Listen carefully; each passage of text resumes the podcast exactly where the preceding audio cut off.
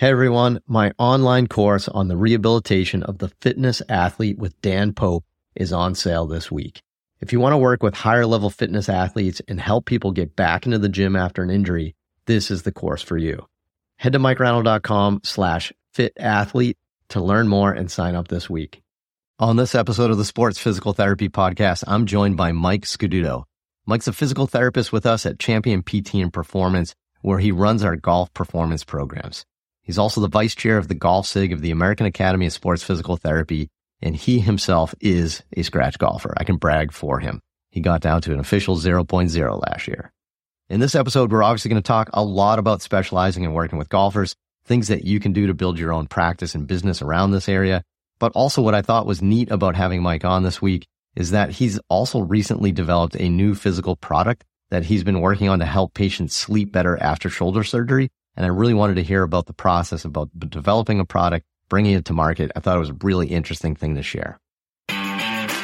Welcome to the Sports Physical Therapy Podcast. I'm your host, Mike Reinold from MikeReinold.com. Hey, Mike, welcome to the podcast. Thank you so much for joining us today. How's everything going? Everything's going great. Thanks for having me. Yeah, no, this is probably a long overdue episode, right? You and I work together every day, face to face. So we see each other. We talk a lot about injuries. We spend a good amount of time ourselves thinking and dreaming about golf. So, having you come on and do a podcast about this specialty area that you put so much of your energy towards, I think is a bit overdue. So thanks for joining us. Yeah. I really appreciate you having me. Obviously, we've worked together for upwards of 6 years now, and it's really an honor to be invited onto this podcast. I'm a big fan of the podcast. Yeah, I can't believe it when you say that too. I still think, everything in COVID is like a different time frame. We're coming up on 6 years. That's amazing. Believe it or not.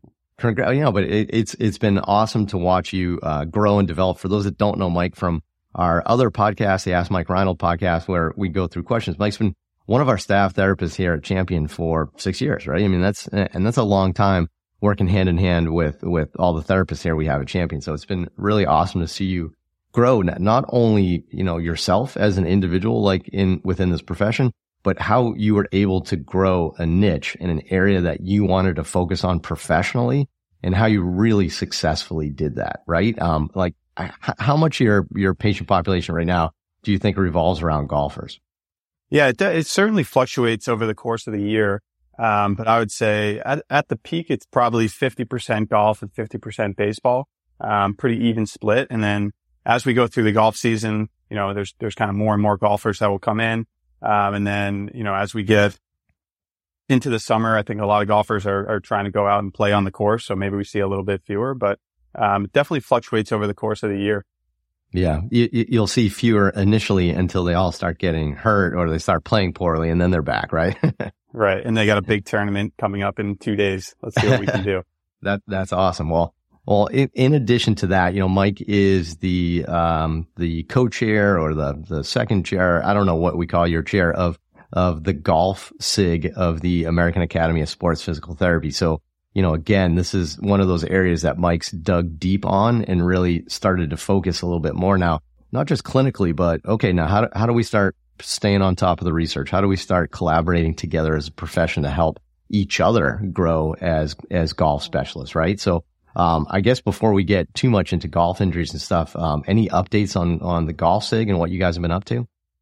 Yeah. The mission of the Golf SIG is to help, people that are looking for a resource within physical therapy be able to find and connect with other professionals that are like-minded, that have some experience in the field. So we're putting out content on the Mobilize platform. We have some plans on how to progress our content over the next year. I'm really excited. Lindsay Becker is working hard on that. We've sent a few proposals in for CSM next year. So we're hoping to get some good presentations and some really good content at CSM. But, definitely encourage anyone that's interested in golf and a physical therapist or, anyone that's part of the APTA to check out the Golf SIG.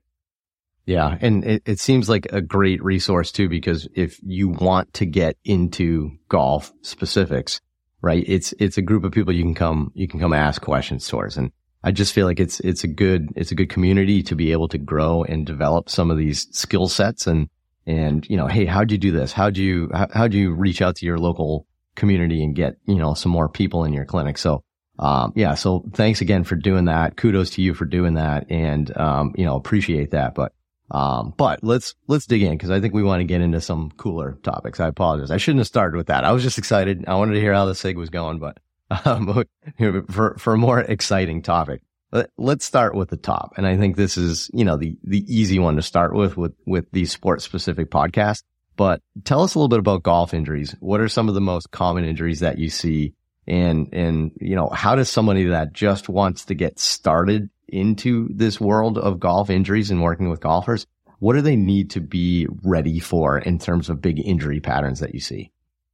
Yeah. I mean, I would start out by saying that golf as a whole is kind of viewed as, we're getting better at the way that we look at golf, but kind of viewed as a leisurely activity, but really it is very stressful on the body, right? So the amount of force that we're putting through certain areas of our body is extremely high. So the golf swing is stressful on the body. So I think if there is a history of previous injury, it is very possible that could flare up a previous injury. And I think that's a lot of what we see. So the number one golf related injury would be low back pain. You know, if someone has a history of low back pain, which would be fairly common, if they go out and hit a bunch of golf balls, or at the beginning of the season, they're ramping up their golf program, that could certainly flare up their symptoms. Then from there, you know, shoulder pain is another very common injury in the golf world.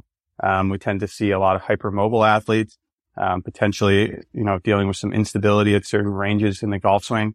But I think the overall picture is that within the golf swing, we're moving our joints to end range of motion at a very high speed and velocity that creates a certain amount of stress or strain at the joint, and on other tissues. There's certain tissues that are going to be overloaded, and certain tissues that are going to be underloaded because of the asymmetrical nature of the swing. So over time, these injuries tend to creep up and they tend to get potentially progressively worse over the course of the golf season unless we address the underlying issue. Right. And I kind of like how you brought that up, because you could argue there's a lot of underlying issues in golfers, right? I mean, you and I both, you know, we've got the bug ourselves a little bit where, you know, we spend a lot of time practicing and thinking about that. Of all the sports, and maybe this is a misconception I have in my head, but of all the sports, it seems like you can have so many different ways to try to hit that ball. So many different mechanical, you know, I hate to call them faults, because I don't want to necessarily call them faults, but so many different ways that somebody can use their body to hit the ball. It seems like that's one of the first things we talk about as sports physical therapists all the time is optimizing movement, right? So for you know, energy transfer, for minimizing injuries, to reduce stress.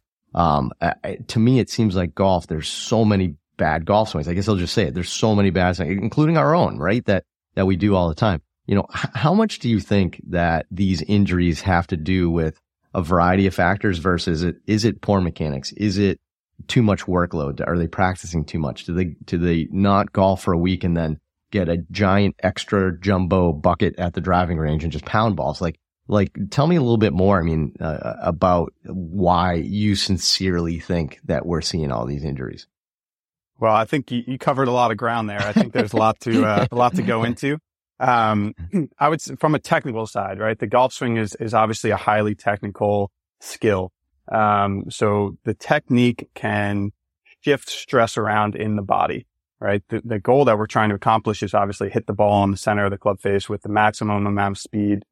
For a full swing, to have a consistent ball flight and have the ball do what we want it to do. Now, everyone kind of goes about that in a different way. So everyone's swing looks a little bit different. But there's certain key characteristics in the golf swing. Early extension, sway, and slide are I think the three biggest ones that we see, that have been shown to put significantly more stress on the lumbar spine. So a typical driver golf swing at max effort is about 8 times body weight on the lumbar spine, compressive force, so wow. Pushing down on the spine. So that's already a lot of stress on the spine. If we add in something like an early extension, which is the hips moving towards the ball, That can increase the shear force on the spine as well as that compressive force. We know that can irritate the neural structures, the disc, the set joints. It can also be a muscular component to that. So I think that the technical side of things, because it's an asymmetrical sport that is repeated, you know, so many times, if we have a cumulative amount of stress and we're adding in these technical faults, certainly think that could be a recipe for someone having a pain problem or having some kind of injury.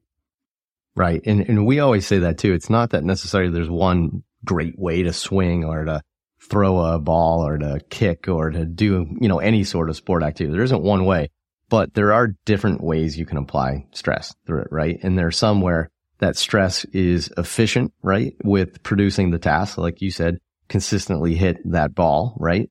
And sometimes the suboptimal movements that we see take away from that and put just stress on the joint. So, you know, that's, to me, I think that's fascinating. Like how much stress we have in the low back. And I can say that a lot of people don't move their bodies probably well enough to take that stress off, right? Do you see issues like, you know, maybe this is leading into your next question here a little bit, but like somebody comes in with low back pain. How much time are you spending on looking at their low back versus looking at the rest of the body to see what may be putting that extra stress on the back?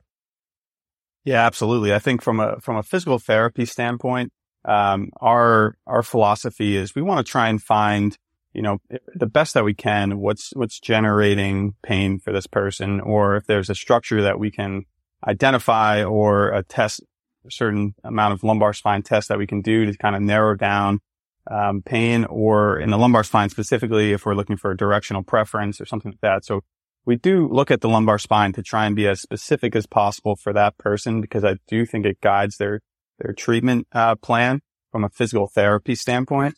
But then from a movement optimization standpoint, right, we're looking at the rest of the body. So the lumbar spine obviously sits between the thoracic spine and the hips, right? Those are two key areas that need to be able to rotate in the golf swing. We have a pretty good idea of how much rotation we're looking for out of those two kind of areas, and we tend to see a lot of people that are stiff, particularly in the thoracic spine and in hip internal rotation.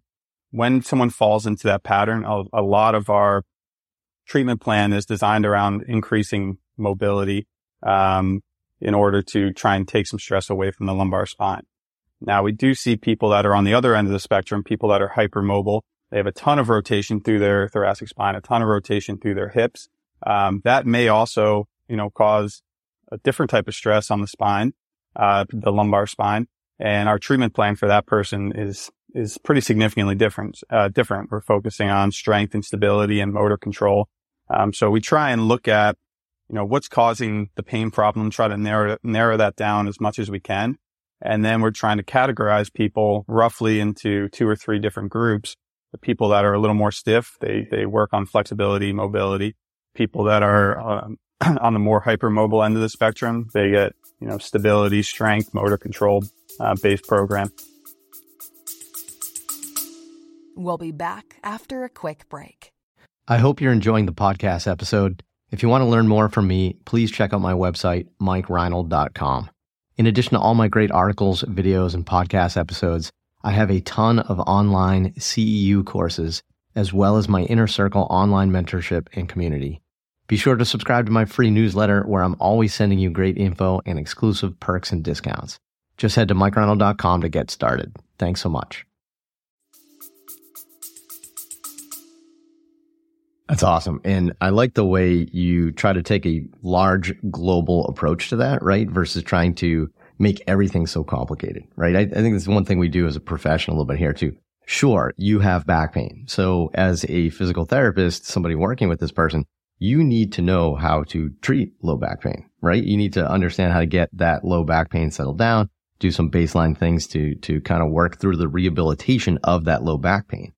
But if you don't understand how the rest of the body interacts with the sport activity that you're dealing with, so the golf swing, so the hip, the thoracic spine, just as examples here, if you don't understand that, I think that's where sometimes we probably don't do as best as we can for the person in front of us, right? So, you know, we talk about this a lot when we talk about PTs that want to specialize in a sport. is that you have to understand how to work with joints and body parts and common injuries, but you also have to understand how the rest of the body interacts with that, because you can have some things that you'll never get over the hump with if you don't address things like you said, maybe the hip, maybe the mid back, right? And I just think that's such a great way of thinking about it. You know, how many times do you think you see somebody that comes in and, you know, tightness versus hypermobility, you know, what's the percentage of the equation of people that you see? Because again, we're talking about like a recreational sport for adults versus a lot of kids, right? And do you see that changing as the teenage athlete to the collegiate athlete to the pro to even the adult recreational? How do these people present differently in your hands? Yeah, I think it definitely changes throughout the course of the lifespan, right? So the younger junior golfers through high school and college, they tend to be more hypermobile. I think people do get a little bit stiffer as we age. Now, some of that is genetic and hereditary, where, you know, if you're super loose jointed person, as you get older, you may be able to maintain some of your flexibility. But I think typically the younger clients that come in and they have so much rotational mobility, they aren't very strong, they have difficulty with motor control, they don't know where their body is in space. When we look at their golf swing, it tends to be very long, and there tends to be areas where you can see they're just leaking some power because they can't control the ability basically to stop their body from rotating in the backswing. They get very long and there's a power leak there. Versus maybe we'll talk about the older, kind of more hypomobile or stiffer person. They tend to struggle in creating width or turn in the backswing, and that has a lot of implications for how they come down into the downswing. So if you can't create a full shoulder turn in your backswing, we tend to see an over-the-top move with the arms, because the arms will kind of initiate that downswing, and because we're trying to create speed, but we can't really rotate our body very well. So we see that over-the-top move tends to be coupled with some kind of early extension at the hips. But again, our philosophy is that your golf swing is a reflection of how your body moves. So if you have a stiff body with not a lot of mobility, your golf swing is probably going to reflect that. And you're going to have to compensate for any movement abnormalities or any movement faults that you have. So we tend to see all these different funky things happen in the golf swing. But if you do take a step back and think of the body first, a lot of those faults tend to make sense when you look at it through that lens. Right, for sure. And even not just injury risk, but people that are struggling to make a mechanical change, for example, they wonder why they struggle sometimes, right? They're trying to do something over and over again, but their body isn't in position to actually allow that to happen efficiently. No wonder why this is a very frustrating sport. I'll leave it at that. Right? Yeah, and I'll tell the golfer first session, say I don't view it as my job to fix your swing. For me, I want to be able to allow teach you how to move your body in a way that you can get into a certain position. And then your golf coach takes you the rest of the way and they teach you how to incorporate that into your swing. So we're always a few degrees separated from the actual golf swing itself, but we're trying to allow the body to move to create context for the feeling that they will have in the golf swing. I think that's great too. And I think that's another area that sometimes young PTs get stuck a little bit, I think, trying to be a little bit of everything and trying to give swing tips and swing advice, right? And, you know, I'm not necessarily against that, right? So like, maybe in and of itself, that isn't terrible, but I think there's always a better approach if you work with somebody that specializes in these things, right? So collaborating with your local PGA professional, some coaches in your area, it just makes a more rewarding environment, I would say, for probably both you and the PGA coach, like the golf coach, as well as the person, right? And I think that's something that young professionals miss sometimes. Let's shift gears for a second and talk about that, Mike. So I know you have some strong relationships with some swing coaches in the community. If you are a new physical therapist, you're starting to get in this, what are some of the tips that they can do to establish some of these relationships and really help them blossom, right? Because it's one thing to go say hi, bring a coffee and say, hey, I'm down the street, send me your patients. But how do you really get that relationship to bloom? Yeah, I guess I can kind of tell the origin story of some of the relationships I've made with the PGA coaches. And Mike, I give you a lot of credit because it was kind of your idea in a way. But so, you know, obviously a lot of the golf physical therapists, people that are really passionate about golf tend to play golf, right? So if you're into golf yourself, I think one of the best ways to make connections in the space is to either go out and get a lesson from a teaching professional or try and play golf with these people as well. I think that's a great way to build connection. So when I was first starting out, new grad physical therapist working at Champion, we heard about this awesome golf teaching facility opening up, you know, a couple miles down the road. And I think I was in the paint wasn't even dry on the walls and the simulators weren't all the way installed. And I was getting a lesson from, you know, this swing coach, and didn't tell him I was a physical therapist, didn't tell him, you know, we were building this golf physical therapy, program down at Champion. But I just took lessons from him because I wanted to get better at the game myself. And two, I wanted to kind of learn his teaching philosophy. And it ended up blossoming into a pretty good relationship between the two of us. And I would say I credit a lot of the success, or, you know, a lot of clients still to this day come from, you know, this individual who has been hugely helpful in my career and my knowledge base. So I think the collaboration with a swing coach is vital. If you're looking to make that connection, you don't have to come out and say, hey, like, I'm a physical therapist. I want to work with your clients, you know, become a client of that person and take lessons and build a different type of relationship and let that blossom over time into one that's very trustful. You know, you're not trying to necessarily undercut that person in any way. But you've built a certain amount of trust where they feel good about sending their clients to you, knowing that they're going to be treated the right way, but also that line of communication between the two of you is going to be open. Yeah, that's awesome. And I really like how you ended it with that too, where it's not just sending you people, but it's also having that open communication. And I think that's something that a Champion, you know, we got from the pro sports model, right? It's a collaborative approach in pro sports and collegiate sports, right? Where coaches, skill coaches, strength coaches, therapists, everything, athletic trainers, everything under the sun all come together and collaborate. And at Champion, we try to do that with everything. I think one approach that we've never done at Champion and that we never will is we don't go around to every golf facility and just drop off business cards, right? That's random, right? What we do is we create relationships with people that we want to, right? So if your swing lessons with that coach, Mike, went poorly, do you think you would have even wanted, maybe you would business-wise, but right? Like you, like it wouldn't have grown, right? It's you guys, you got together and you jive, right? There was a connection, there's a like-mindedness, and even personality-wise that led to the relationship growing. And I think if you go into it with that, and then also, we're also not selfish about it. We send as many people there that they send to us, right? So, you know, it's about taking that different approach, right? About actually trying to develop a relationship versus just a business arrangement, right? Right. Yeah, I would say for physical therapists looking to get into the golf world, obviously PGA teaching professionals are a huge way to get into the industry, and they're really good at what they do. I think the challenge, and I think as a profession, we're getting better at this. And I think golf as a whole is really getting better at understanding, you know, the golf performance, physical therapy, and physical aspect of the game.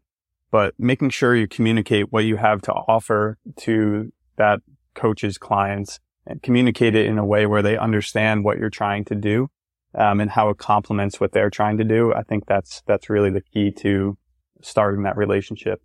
Yeah. And have it start with you, right? Like, I like how you went there and you became a client yourself, because it's so much easier to understand and to connect with somebody when you do that. And what you did was you said, I trust you, right? And I believe in the concept of coaching, like, and paying somebody to help me to get better at something. So it's a great way to start that relationship. So if you're trying to do the same thing, you know, take some tips from that. I think that would be, you know, very helpful. It's not about throwing business cards around and buying lunch and, you know, showing up with coffee and trying to persuade people to send it to you. It's about building relationships and then collaborating. Remember the last thing Mike said was you open up communication. You know, we text back and forth like, hey, I think you're seeing this guy tomorrow. Here's the 3 things I've been working on. Like, what can you do with his swing to help take some pressure off his back?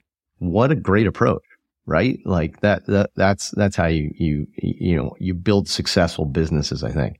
And then Mike, you let's switch gears now here and let's talk to the other end of the spectrum, which is probably the larger end. Is every golfer wants to get better, right? So, you know, I wish, just like most humans, I wish would come to physical therapy sooner to try to minimize their injuries in the future. I wish golfers came and had a little bit more of an emphasis on being proactive with their body to not only reduce injuries, but to get a little bit better. How does your approach change when you don't have an acute injury, but you're looking to actually enhance somebody's ability to golf better, their performance? What do you do differently? Yeah, I think in the absence of an acute injury, it kind of opens up more assessment tools for me. So our assessment is we do a TPI-based assessment. We've added in some different type of movement screens as well, but we utilize the TPI screen to pick up on any, you know, mobility, flexibility, or motor control issues in the swing. That's a pretty standard assessment. And then in the absence of an injury, or even with an injury, we'll move into our power testing. So from a performance standpoint, we try to break down the components of how people create clubhead speed and power in the golf swing. We test those, compare those to our normative data, and find out where we want to spend most of our time in the gym in order to improve those metrics. So, for example, vertical jump has been a really key metric for us. And we come in and we compare, you know, on the force plates, we have all types of data that we can gather on golfers. But we compare that to our normative data and say, you know, based on your age group, your handicap, here's where you rank compared to other golfers. If we got these numbers up, you know, this may unlock some more clubhead speed for you if we can kind of carry that into your swing. Now let's emphasize that in your next program. Let's give you some more vertical force development. Maybe we're doing some kind of jumping, weighted jumping, or some deadlift, but with an emphasis on speed. So I think from a performance standpoint, our assessment really does change our treatment and change our strength and conditioning program to maximize those qualities that we're going after. Yeah, and I like the way you approach that too. You could blindly say, well, just, you know, start a generic program, right? Get stronger, right? But, you know, I think one thing that our crew at Champion, you know, Duesh Pudel, Jonah Bonlock, they've really taken the lead on the sports science initiatives and actually looking at force data and saying, is strength what you need, or is power what you need? Is to move that strength faster? Is that what you need? And you know, to me, that's some like next level details for a recreational adult golfer that has huge impact. Right. So, you know, yeah. For me, I think it's been awesome to see you guys develop that to have such a comprehensive program. Is it the same in golf as it is for baseball, where for us, we get a lot of people when they're dealing with an injury for the first time, and then they become clients with us forever. Right. And they continue to see now like, oh, I should have been doing this before I got hurt. Is that a similar thing that you see with golfers?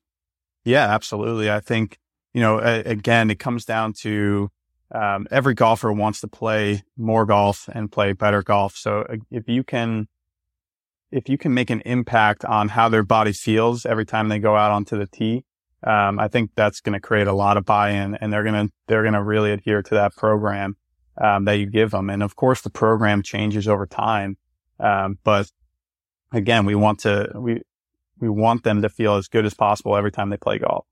So that is certainly in the back of my mind when I'm writing a program or working with the strength coaches, and depends on the time of year. When they're in season, you know, we're trying to minimize muscle soreness. We're trying to optimize, you know, how they feel and performance. So I would say if we do it the right way, golfers will see a pretty immediate, benefit, and they'll adhere to the program, for a pretty long time. That's awesome. And it's been pretty good. It's been almost a half hour and I haven't asked any questions specific to my golf game yet. So I think I'm overdue.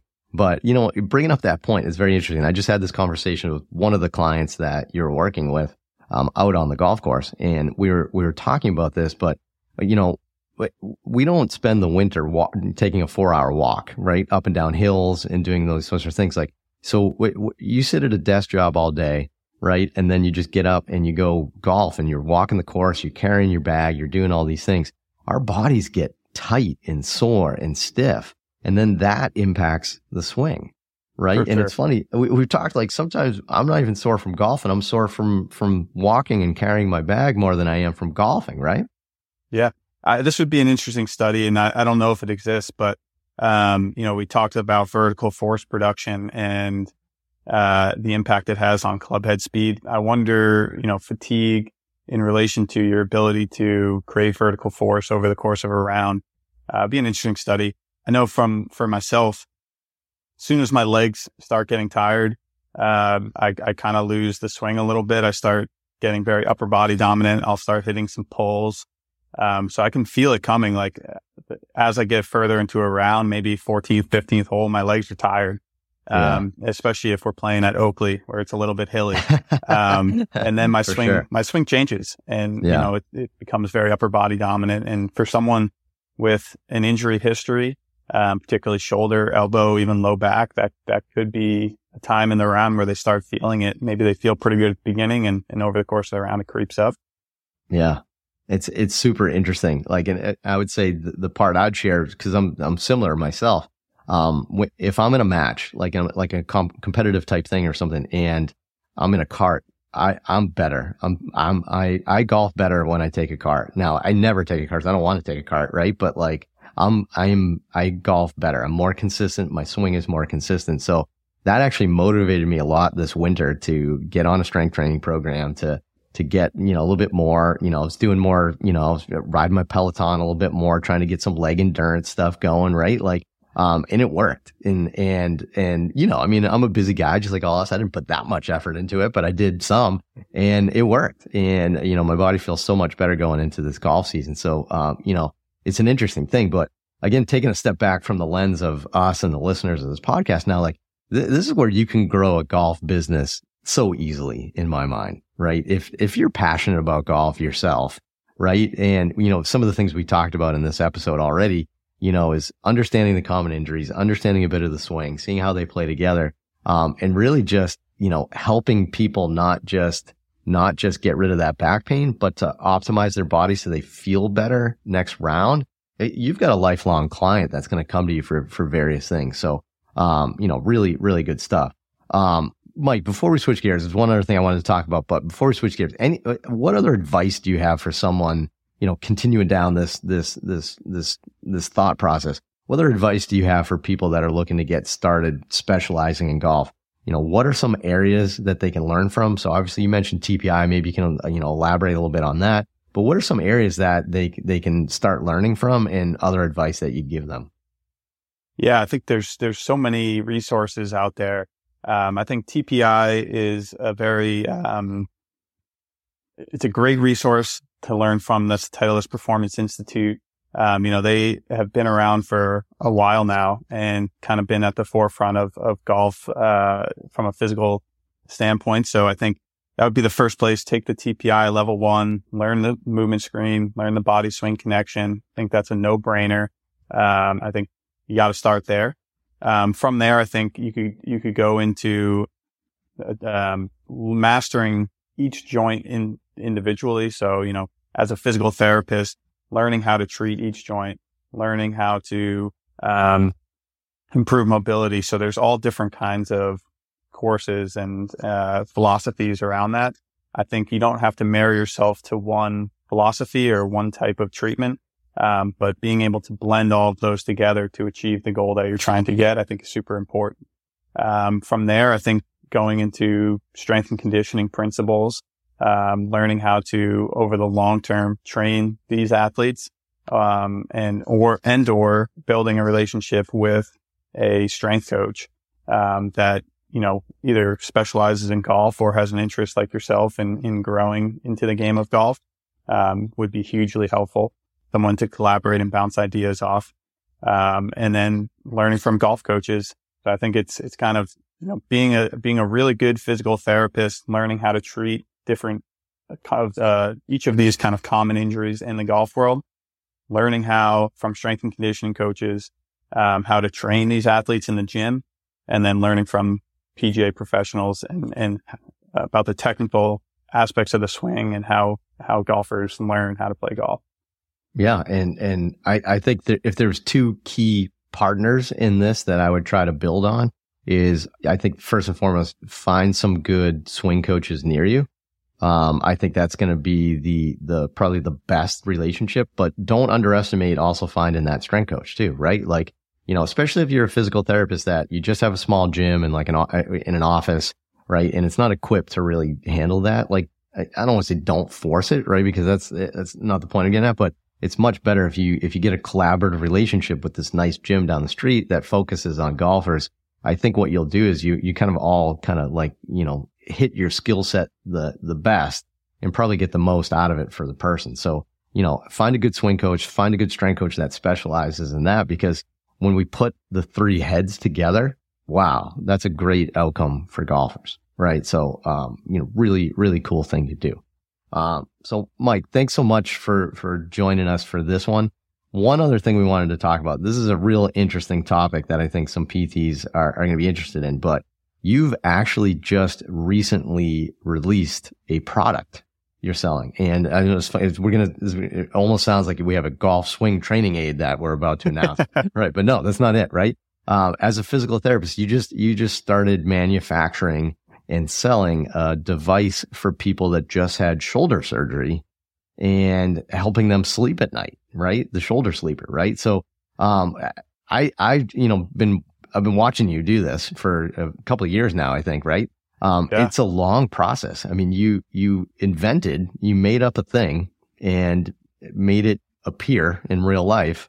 And then now you're trying to sell it. It's amazing, right? But like, you know, to come up with a physical product to help people, it was amazing. But tell us a little bit about the Shoulder Sleeper. Yeah. It's definitely been a long journey, and it's been kind of a wild ride. In learning every single day things I didn't know, and things I didn't even know existed that I just need to learn and kind of figure out with my partners. But really, we started the company with the mission of helping people sleep better after shoulder surgery. As a physical therapist, who treats a lot of shoulders and elbows, a lot of patients come in and say, I have trouble sleeping. And it's not just for the first, 4 to 6 weeks after shoulder surgery, while they're in the sling. I think nobody likes being in the sling. It's uncomfortable. The neck strap is irritating, especially while in bed. Sometimes people have to sleep in a recliner. It's also when they come out of the sling, sometimes it's difficult to prevent that person from sleeping on their surgical side, and that can irritate the shoulder as well. So we wanted to come up with a product that kind of met that goal, but was also very comfortable. So, the company was founded by myself and Sam Jacobsack, my business partner, who was actually a patient of mine who had shoulder surgery.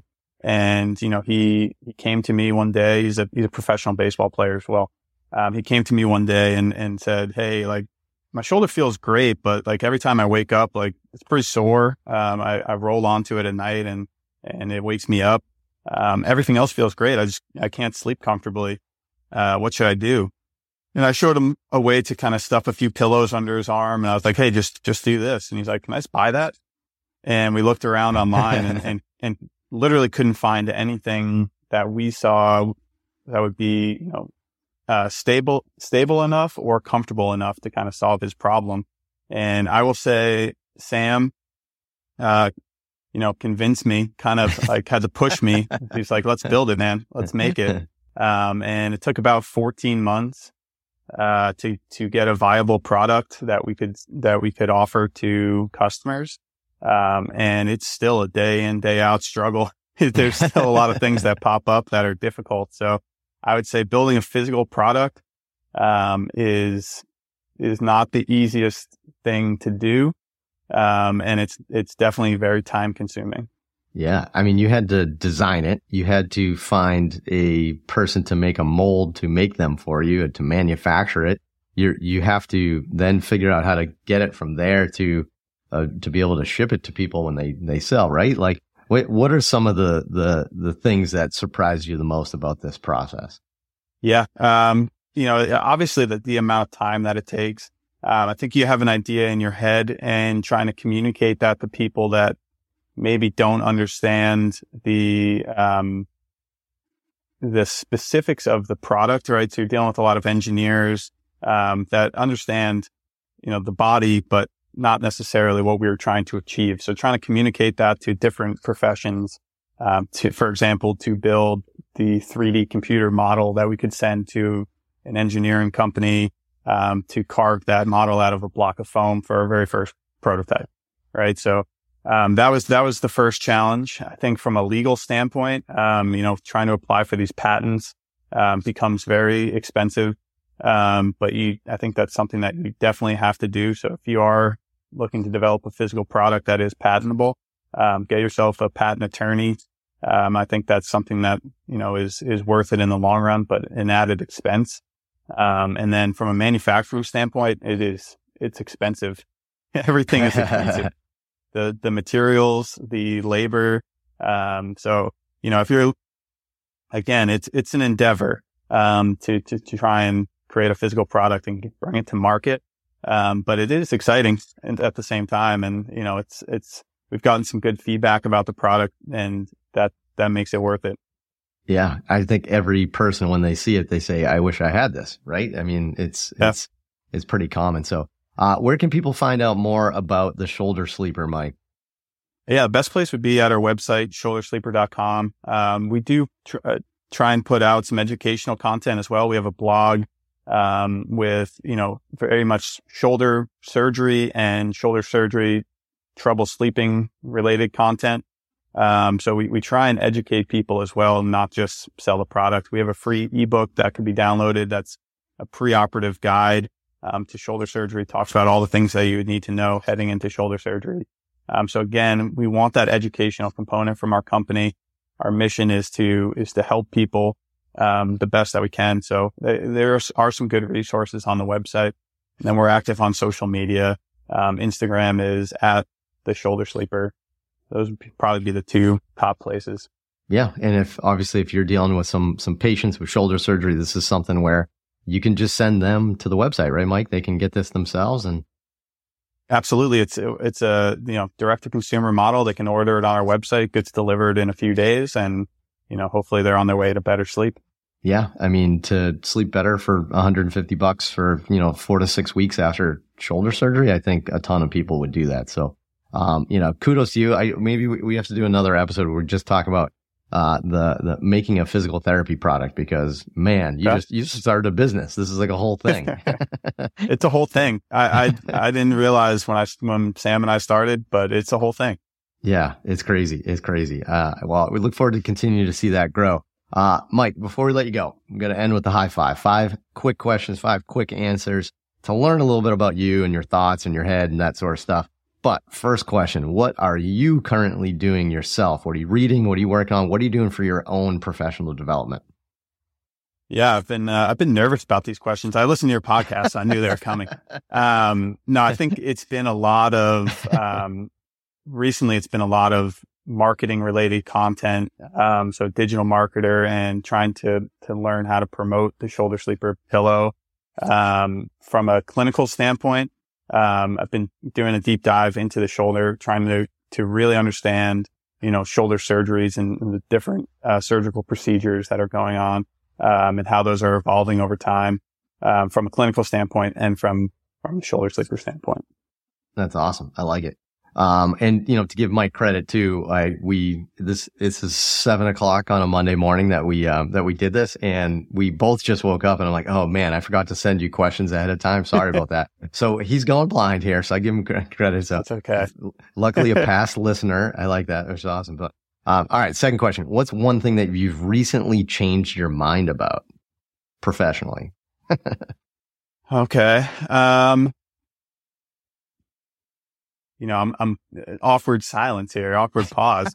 Yeah, I would say probably the emphasis, you know, if we're going specific to golf, I think we've learned a lot about the vertical force requirements in the golf swing. And, you know, I think a lot of what I used to do looking back at it was very rotational power focused. And maybe I missed that vertical force component. So I would say, you know, the addition of more vertical force training in golfers versus just working on rotational power production would be something. Right. I like that. That's a good one. I think a lot of people have done that in their careers, right? We, you know, and not to say that rotation's not important, but I think we've all learned that vertical, you know, since we have technology now and we look at the amount of force that we see, that vertical is huge. So that's a great one. I like that. You work with a lot of our students at Champion, obviously. What's the best piece of advice that you like to give our clinical students at Champion? Yeah, I think we see so many different students come in the door with all different types of experience levels, and different interests, right? I think that there's a lot of reasons why students get attracted to Champion. But I think, you know, my biggest piece of advice for them is try to absorb, as much as they can and apply it to their own special niche. So they all come in with some type of interest level in some area. Take what they learn from a business standpoint, from a physical therapy standpoint, and try to apply that to their own niche. And I think they'll be very successful. Now, as a new grad, sometimes that's a little bit difficult. I think definitely have to master the basics first. But, you know, have a goal in mind of where you're trying to work and try to apply those principles into a specific niche to help a subset of the population. Yeah, that's a great one. I like it. I feel like for the next two, we've kind of been talking about it a little bit, but what's coming up next for you? Yeah, I think from the golf SIG, again, we're putting out content on the Mobilize platform. You know, Lindsay Becker is a great resource and we work in collaboration with that. Check us out at CSM next year for sure. We're putting together some really good talks, at least in our proposals. So, that would be a big thing to check out. Shoulder Sleeper is out there. It's out in the world. So, you know, feel free to check that out if you're a physical therapist or if you're, you know, potentially a patient. Yeah. I mean, I would say those are really the big things that are going on right now. Awesome. And then where can we learn more about you and all this stuff? And I think we should probably, this is probably a good spot to mention too, like, you know, we're always humble about these things, right? But you've built a really good golf performance training program that we sell on the internet to people, to golfers, right? So if I was a PT or a strength coach that was starting to work with golfers, I just want to see what your templated training program is. Now, obviously in person, we customize that a bunch, but where can people learn more about, you know, that sort of stuff and more about you in general, Mike, on social media and stuff? Yeah, I would say on the Champion PT and Performance website, we have kind of my bio and our golf philosophy, golf performance philosophy. We also have the Champion Advanced Golf Performance Program. A bit of a mouthful, but that's a great program that we developed for people that have some gym experience and are looking to, you know, improve their performance through a gym-based training program. And then I also have helped develop an at-home, you know, golf performance program. It's called Fit for Speed. That's in collaboration with Adam Koloff at Pure Drive Golf. So that is more of a at-home, very minimal equipment, golf performance training program. It also comes with 6 weeks of lessons and 6 weeks of a speed program. So those would really be the top two programs. And then social media at Mike Scaduto DPT, would be another place to find some golf related content. Yeah. Awesome. It's great stuff. And definitely a bunch of great resources, for you to check out if you're interested in specializing in golf injuries or performance training and really just starting to grow that business within your own niche. I think that'd be some great stuff. So Mike, thank you so much for joining us and coming on the podcast. Thanks for having me, Mike. Really appreciate it. Thanks so much for listening to the podcast. If you enjoyed this podcast, please subscribe, rate, and review us on Apple Podcasts, Spotify, or wherever you listen to your podcast. And please share this with your friends to help spread the word. It would really mean so much to me. Please check out all my online courses, articles, newsletter, and more at MikeReinold.com. There's always a ton of great perks for my newsletter subscribers. And also be sure to search for my other podcast, the Ask Mike Reinold Show, where my team of physical therapists, strength coaches, and I answer your questions. See you on the next episode.